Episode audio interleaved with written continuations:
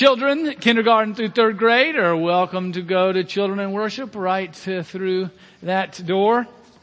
And we will uh, jump into our second uh, sermon in this series. Um, have you ever wondered about, um, which we um, asked you to um, uh, go ask your friends or ask yourself? Um, what were some questions you'd want us to explore um, together? And so today we are exploring together the question of Christianity and race. And uh, so uh, um, and it's it's interesting. Um, you know, so the place that we go to look at really address these questions is to the the scriptures. We um, uh, together we we believe that uh, the written word you know is this is God's written word and the authority for us and where God has given us what we need to know to to walk with Him and to follow Him. And so that's where we go and all of these questions. We'll be digging into what does the scripture, what do the scriptures say?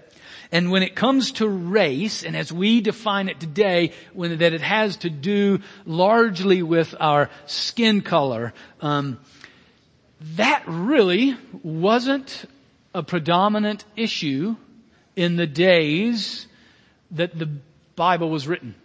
We really don't find much in the Bible about the particular item of race and as it relates to the color of our skin, the amount of melanin that we have in our in our skin. That there are a variety of ways that the Bible does have how we divide ourselves up into different groups as humans. Um, yeah, so you might also think of ethnicity.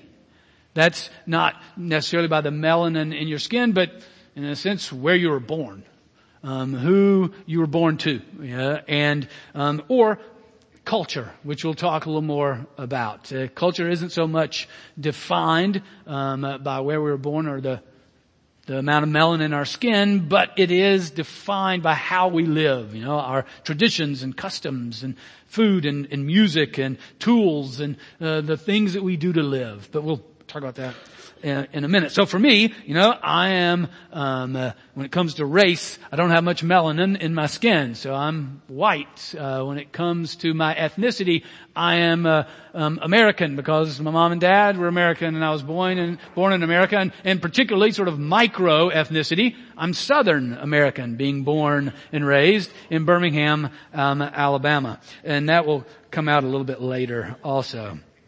Um, and uh, and, and that also has impact on my culture. And, and we'll see in the scriptures how there are other ways also that are used to, to divide us into different, that we get divided into different groups, which is not bad or good, but it's actually, it, it is by design and we'll see that. What we're going to look at today is, alright, well, how did these things come about? What does the scriptures say about we as humanity have um, though we are many, though we are different, um, uh, how did that come about, and what does that mean for us today? So that's really what we'll be um, diving into. And one of the interesting things to me is that the first passage we'll look at is in Genesis chapter one, verse twenty-seven through thirty-one. That the, three things that I'm looking at in this series, um, when it comes to sex, which we looked at last week, or um, race today, and then next Sunday about um, women and uh, men and, and sexism. Um, it's interesting that they all flow from the beginning. I mean, each of those particular issues, those particular questions flow from the very creation. Um, and uh, in, in, some ways could use the same passage for all three of uh, those. So, but let's let's pray together. Uh, gracious God, we give you thanks again for your word as it speaks to us of your truth and uh, your living word and your Holy Spirit who applies that to our hearts and to our world um, in which we live. So we, we give ourselves to you that we might hear from you might receive it and then might uh, live in obedience and help us as a, a, community to support and encourage one another to obey you together. In the name of Jesus we pray. Amen. All right. So um, our first passage is in the creation, the uh, sixth day of creation, starting uh, Genesis chapter one with verse uh, um, 27, and we're going to, uh, if you have your Bibles, um, feel free to turn there, or you can follow along on the screen, because we're going to look at a couple, a number of passages here, and we're actually even going to end with a passage in in Revelation at the, the very end. So it's to really give sort of the big picture. So where did this notion of divisions of us, whether it's race or family or clan or um, ethnicity or nation, how, how did that come about? All right, so Genesis chapter 1 verse 27. So God created man in his own image. In the image of God he created him. Male and female he created them.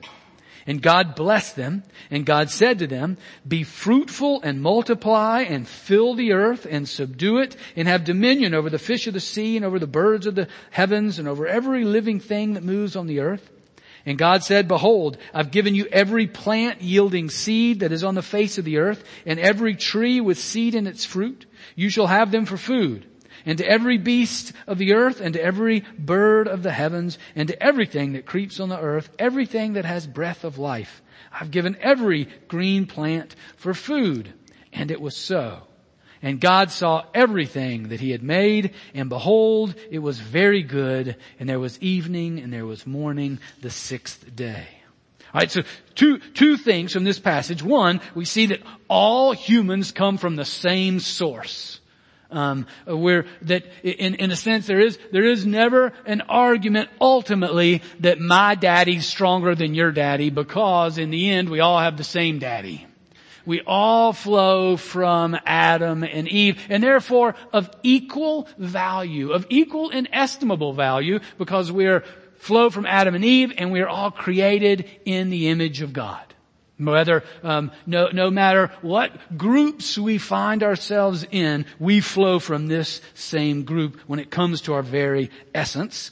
And we have this um, same charge here that's given, given to Adam and Eve that's mentioned. Now, go, be fruitful, multiply, fill the earth, you know, and subdue it. Have dominion over the fish of the sea, over the birds of the heaven, every living thing that moves on the earth. So the command is to steward the world, to go, spread out, go, make, go, um, be, take into the fullness of creation and make a way of living. Go live among those places that I've given you. That's the command. To go, in a sense, to go and make culture.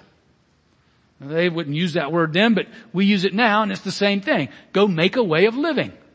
Go create the tools you need. Go create the community, the languages, the food, the music, um, the, the, the, values. Go create them. Go and, and find the way in the places of the earth, spread out among the earth and you, among the diversity of the earth and there will be, then you will create different ways that you live. And that's a sign, I mean, that's a gift of God to the wisdom of people and the, the vast beauty of God's creation.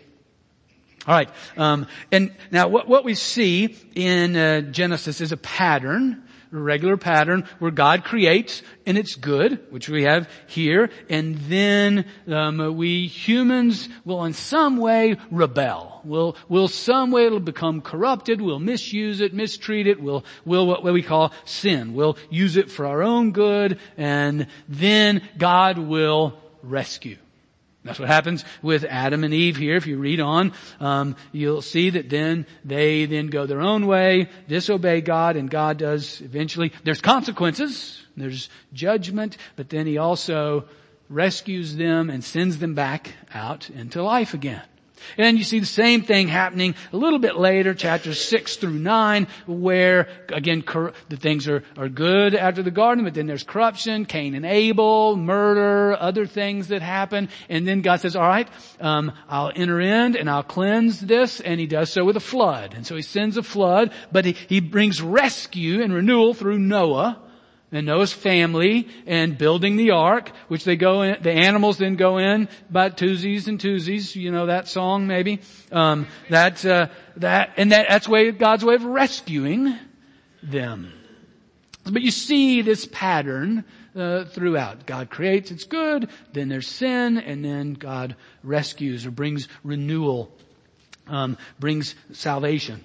Um, and so you see that with Noah. So let's enter into then with Noah um, in chapter nine, verse seven. All right, and this is uh, the flood waters have subsided, and then Noah and his sons and family and all the animals now have ventured out of the uh, the ark. And in nine verse seven, God's speaking to them, and you be fruitful and multiply, increase greatly on the earth and multiply in it. Now, what does that sound like? What God said to Adam and Eve. Right? So he's just restating. Right now you, same thing I told them. Now you go and do that. Um, and uh, then what you see in chapter 10 is that they did. Alright, so you got Noah who has three sons. Shem, Ham, and Japheth. And then what chapter 10 is called the Table of Nations. And it tells how um, these three boys, Shem, Ham, and Japheth, then fulfill what God has told them to do. And what you find with Japheth, if you read verses 2 through 5 there, what you find out in verse 5 is that they land, says for, it gives all the different names, bunch of names that are hard to pronounce, most of them. And then chapter 5, verse 5 says, from these the coastland peoples spread in their lands, each with his own language by their clans in their nations. Now a couple things there. Just notice, you know, those, remember we said at the beginning, you know, there's race, there's ethnicity, there's, um, different, uh, groupings we have. Well, these are mentioned here. They're grouped by language, they're grouped by land, they're grouped by clan, they're grouped by nation. And what we find from these folks is that they settle mostly in the coastland. Okay, so that's the family of Japheth. Well then the second family is the, the, the sons of Ham. Alright, so Ham is again one of the sons of Noah. We're going to come back to Ham a little bit later, so you can just sort of put that in the back. Um, and then we have Cush and Egypt and Put and Canaan are all the children of Ham. And what we're told that one of them, Nimrod, in verse 9, becomes a mighty hunter. And we're told also in their lands they become builders of great cities and um, and that they were um, clans that were hunters, built cities, and somehow were, were more nomadic, you know, sort of traveling along and living in different places. Then, uh, verse 21, we're told the families of Shem, and that uh, and of Shem's um, uh, lists again a bunch of names and closes in verse 31 and 32 of chapter um, uh, 10. So about Shem, says these are the sons of Shem by their clans, their languages, their lands, and their nations. So he's listed them. And these are the clans of the sons of Noah according to their genealogy in their nations, and from these the nations spread abroad on the earth after the flood. Man, so you look at that and you're like, okay, they're, they're doing what God had said. They're now spread around like they're supposed to be doing. And it actually is interesting is, and you find this a lot in uh, Hebrew literature, that as you look at all the nations, there are 70 uh, people mentioned here. 70 different nations. And 70 is one of those words of perfection. And so the point that he's making here is, hey, this is good. This is what they were supposed to do build uh, into these different places. Now, think about this with me for a moment. So I said one was on the coastlands, one was in the city, one, and then with Shem, they, they sort of handled out, uh, hung out in the mountains. Now, if you're um, from the family of Japheth, that means you live on the coastlands. What are you going to need to do to make a life there? Fish, right? Others, other things, swim, right? Yeah. Build a boat, maybe, you know, I mean, those, kind of things are going to be necessary there. Sunscreen. You're going to need to develop sunscreen. Well, it's very possible that that that's uh, that God did that, provided that over time there. Yeah, scuba diving is a yeah is, would be a good thing. All right, we'll move on now, and uh, So you, you now are those going to do you much good if you're in the mountains? Now, unless there's a mountain lake or something like that, not to do you much good. But there will be other things that you'll need up in the mountains that I'll refrain from asking you um, what those might be. But there's a whole bunch of things up there that will be very different than what you need to develop on the coastlands, and then very different if you're building cities and if you're nomadic. And this is what God had designed. Designed humans in God's image with the capacity to create, to make a way of living in a variety of different ways, in the beauty and wonder of His creation. That, that was what he told Adam. Now go, spread out, multiply, subdue the earth. Do what you need to do to make a way of living there. You, you have the capacity within my image to create a way of life. And it will be very different as you go to those different places because it'll depend on the context and what is needed.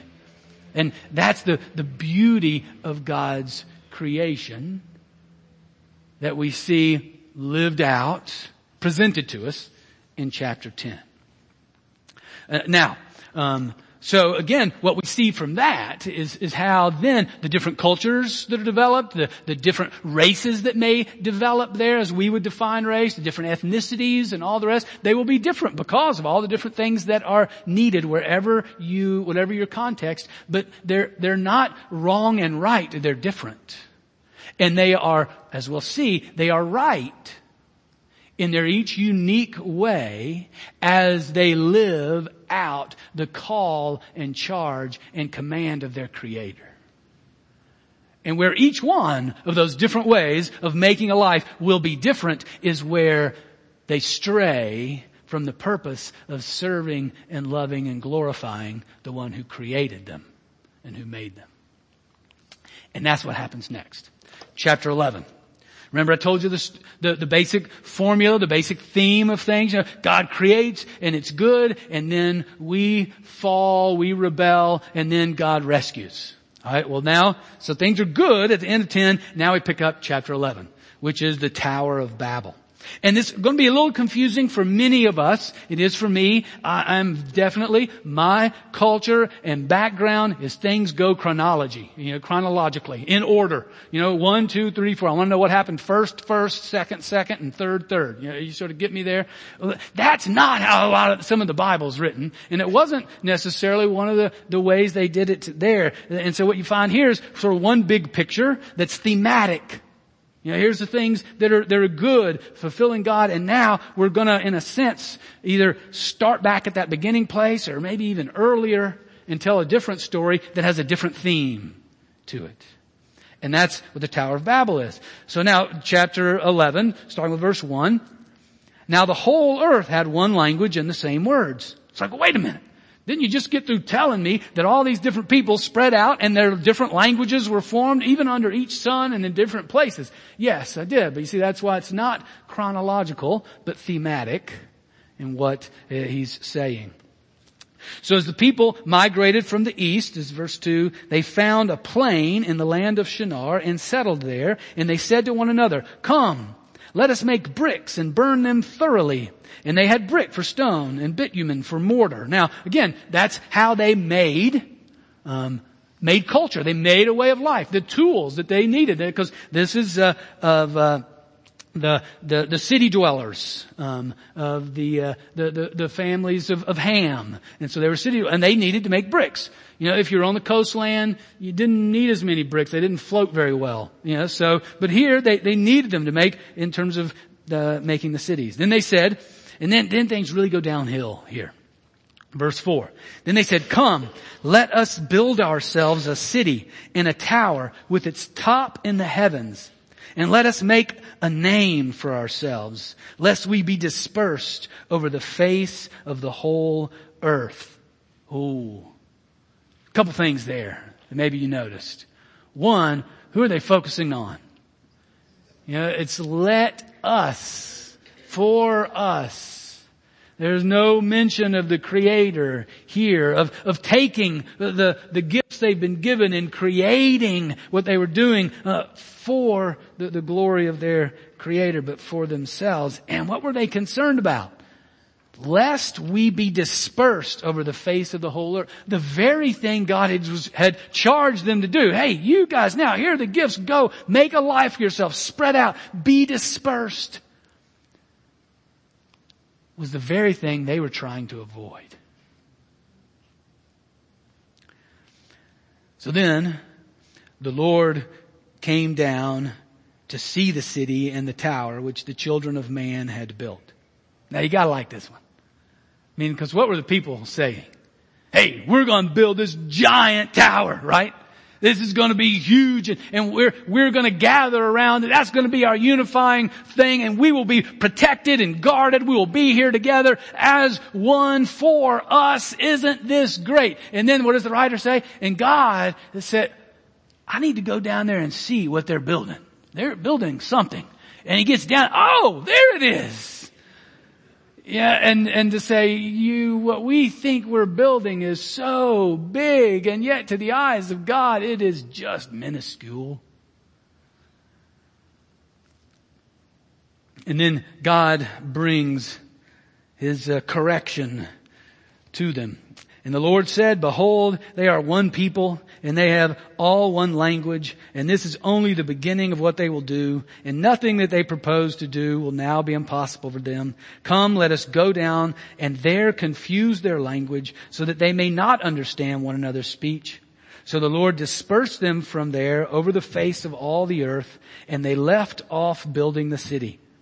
Therefore its name was called Babel because there the Lord confused the language of all the earth. And from there, the Lord dispersed them over the face of all the earth. So in the end, what happens? The very thing God charged them to do. What they were scared of doing, what God had created them to do, He now says, now go and I'm gonna make you go and do that. Go and disperse. It's so, the, we, we see here the early presentation of, of birds of a feather flock together. We want to stay together often for our own protection, you know, for our own glory, for our own desire versus hearing God's call to say, no, go, disperse, go be out there, risk. Go to the different places and the different ways that I've gifted you and create ways of living that bring glory to me that fulfill the flourishing command that you've been given versus making the world for yourself.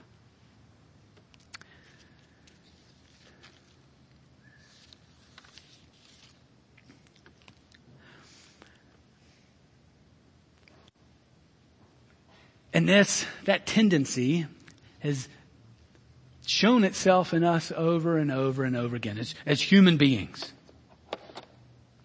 And even though we've been dispersed, we still like to come together regularly according to our groupings, however we might group ourselves. And instead of seeing the beauty of God's creation in the variation and diversity of how humans have created different ways of living in different contexts, in different places, uh, we instead want to often throughout history we uplift one over the others instead of saying how each one is beautiful in its own right and also wrong in its own right. That each, each one of the different cultures and ethnicities and the different ways that we divide one another, whether it's um, race or clan or family or grouping, we can tend to fall into the sin of Babel and say, we need to do this for ourselves instead of doing it for the glory of God and recognizing His beauty all around. So, uh, I said in the, the beginning, yeah, that really biblically the notion of race that we use isn't very common there. Um, but in our history, human history, we have made it more and more um, prominent. And so I want to take just a little deep dive here in one particular way that in history we humans have misinterpreted um, God's Word in the arena of race. Um, and particularly as race relates to color of skin. And that is actually found in the end of chapter 9 of Genesis. So after the um, flood subsides and Noah comes out, you know, we read that. God says, now go out, multiply again. And right before the table of nations of the three sons. Alright? And this is particular, this is called in history the curse of Ham. Uh, and it has nothing to do with what you may have had for Easter lunch. You know, Ham again is one of the sons of Noah. And this is an um, interesting way that we insert our notions of race into the Bible that really aren't there.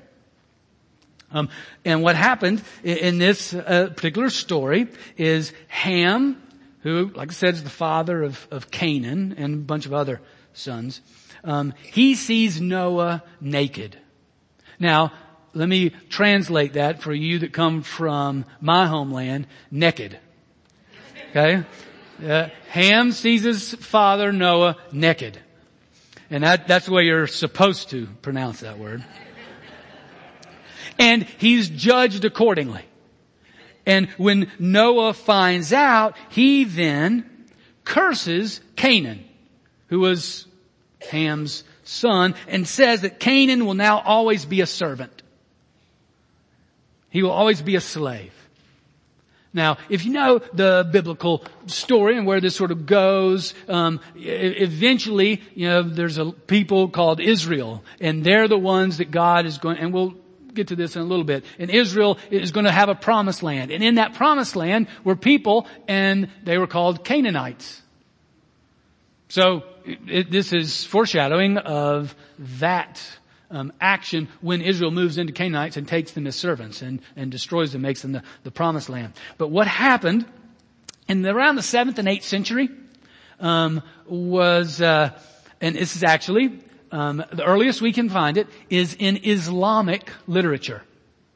Um, uh, that they looked at this passage and said, you know, Ham, that word is really close to the Egyptian word uh, for black. And so, now this is the 8th century. The problem is, it's nowhere near what the Egyptian word for black looked like in, when this was written. And when this was read. Um, it, that, so, but it was used in that, that term in, in the uh, 7th and 8th century by Islamic slave traders. You know, it was in those days that the Ottoman Empire, I know I'm really taxing some memories here of, of, uh, of world history, but the Ottoman Empire, uh, Islamic Ottoman Empire was taking over the world. They were colonizing the world. Um, in those days, and they went into uh, places where there were um, uh, black populations, and they took them over and enslaved them. And so then they came back and looked at this, saw Ham and black, and f- they didn't didn't didn't give much thought to, well, but he's cursing Canaan, um, but didn't matter because they could really use this interpretation for their business as slave traders. And as they came into black areas of the world, they could then take this on. So this is why they're slaves. You see, they, they've been cursed to be slaves since the days of Noah. Um, well, and then that uh, Fast forward a couple, several hundred years, and in terms of Western Europe and the doctrine of discovery, when they were then the ones colonizing the world, they say, hey, this, this, this is understanding as to why when we go into other parts of the world and we see primitives there of different colors of skin, they're the result of this curse, so let's take them in and let's make them like us um, as much as they can be, and they'll be our servants and slaves. And then that same um, understanding helped to as well in our country. Uh, starting in 1619, the first slaves from Africa were brought to the United States 400 years ago, and that was often taught, particularly in some churches in my homeland in Southern America. Um, but you can see it that served for hundreds and hundreds of years as a way that we in Babel-like form can take our desire to make us good and use God's word in a very, in a misinterpretation, upside down way to benefit us instead of glorify God. Um, and you even find today something called the um, homogeneous church growth principle. It says something like this, and, and this is a simplification um, and misuse of it. But it's like you know, if we get enough people who are homogeneous, who are the same, then we can form a church that will grow much more easily if we bring together who are heterogeneous, who are different in certain ways. So homogeneous church growth principle is bring folks together who are like one another, and then the church can grow. It sort of sounds like Babel, doesn't it? Yeah, that uh, that our focus is on building the big tower instead of glorifying God in the fullness of His plan. Alright, so I just, I share that one little deep dive to say, well, well, where, how does race get into the Bible? It gets in there because we bring it. You know, and this misinterpretation is an example of, of that. All right, so now I want to go back back to the story. So back to the Tower of Babel. God has sent um, everyone out to disperse over the face of the earth, and then we pick up in the middle of chapter 11 with Shem's descendants again. Now remember, Shem's one of the sons of Noah, and we we just heard his descendants and genealogy back at the end of chapter 10, and now he picks it up again. I propose to you one of the, the things that he's doing is that Shem, the name Shem in Hebrew, is the same word, same consonants for consonants for the word name. So just as the Babylonians were making a Shem for themselves, a name for themselves, I think the, the writer puts Shem and the, the, the, genealogy of Shem with those that are trying to make a Shem for themselves and then comes back to here's the genealogy of Shem or name and then he picks up the very end of the genealogy of Shem with the call of Abram. Chapter 12 verse 1. Now the Lord said to Abram, Go from your country, your kindred, your father's house, all those groups, right? In the different groups that we form, your country, kindred, father's house, to the land that I will show you, and I will make of you a great nation, and I will bless you and make your Shem, your name, great, so that you will be a blessing. I will bless those who bless you and him who dishonors you I will curse and in you all the families of the earth shall be blessed. In you, all the little groupings of the word. The word families is the same words translated clans back in chapter um, uh, 10. But I think what he's saying in all the little groups, all the little ways that we form ourselves in Abraham, all those different diverse groups, they will be blessed in him. Wherever you do, wherever you spread to from Noah, God will bring a way to bless you all. So again, see, God brings what is good, the table of nations, they spread about, then the Tower of Babel, we corrupt it, and then God once again says, let me make this right. And he calls Abram to be Abraham, who will be the father of, the, of Israel, and from Israel will be the very blessing and salvation of the world in Jesus Christ.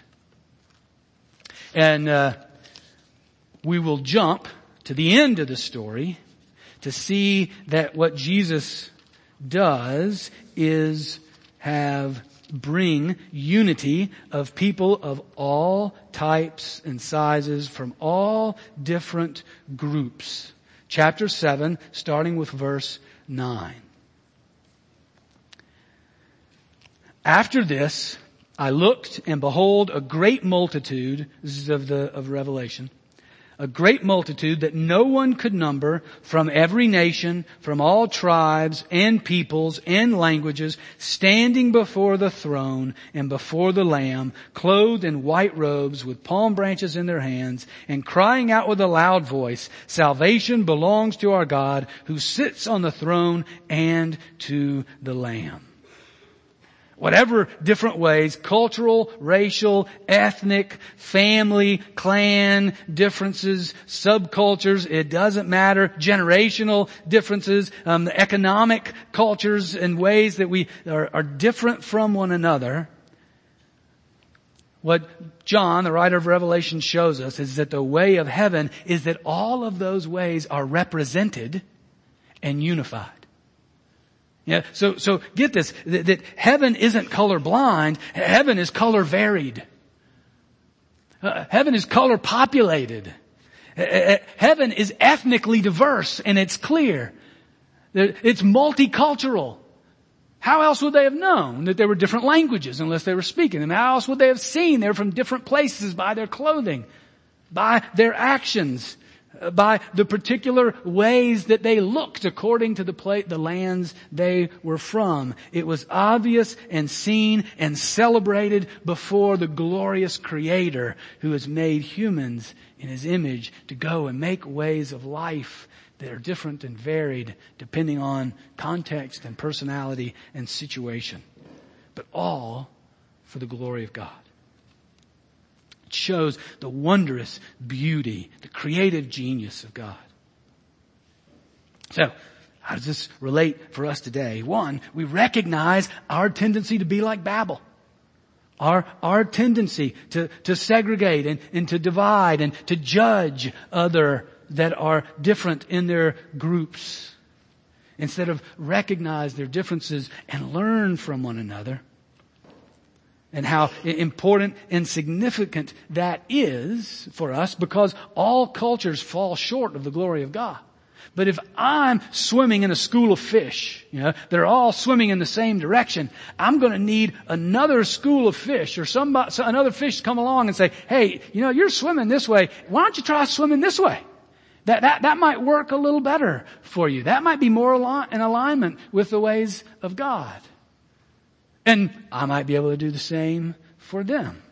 Which is part, again, what God, what is God's desire, what is good is to make us more and more like Jesus. To learn to obey Him, which is why we need one another who are different. I don't need people like me that have the same blind spots. I really don't like people that are different than me that, that can see my blind spots. But in terms of what is good, I know that is what is best. And that's the beauty of the church, when we gather in the midst of our differences, seeking to obey together the way of God. Seeking to make earth like heaven. Which we'll pray in a little bit. Which Jesus taught us to pray. Thy will be done on earth as it is in heaven. So that the beauty of God's creative genius can be seen in the human endeavors that He has given to us. Amen. Let's pray. Almighty God, we thank you for Jesus who in his power and might has united us as one in the midst of all of our differences. And we, uh, we ask that you would take uh, this word and continue to, to form it in us as your people, as a church, seeking to follow after the ways of Jesus, to be united in Him and only Him. In the name of Jesus we pray. Amen. We come now to our time in the service where uh, we do we celebrate in communion. If you've never done this with us before, make a couple things clear. First of all, this is not a Presbyterian table. It's not a college hill table. This is a table of Jesus Christ. So anyone who is following after Jesus Christ is welcome to this table and uh, the way that we'll be doing it is we come forward and we'll explain a little bit more later.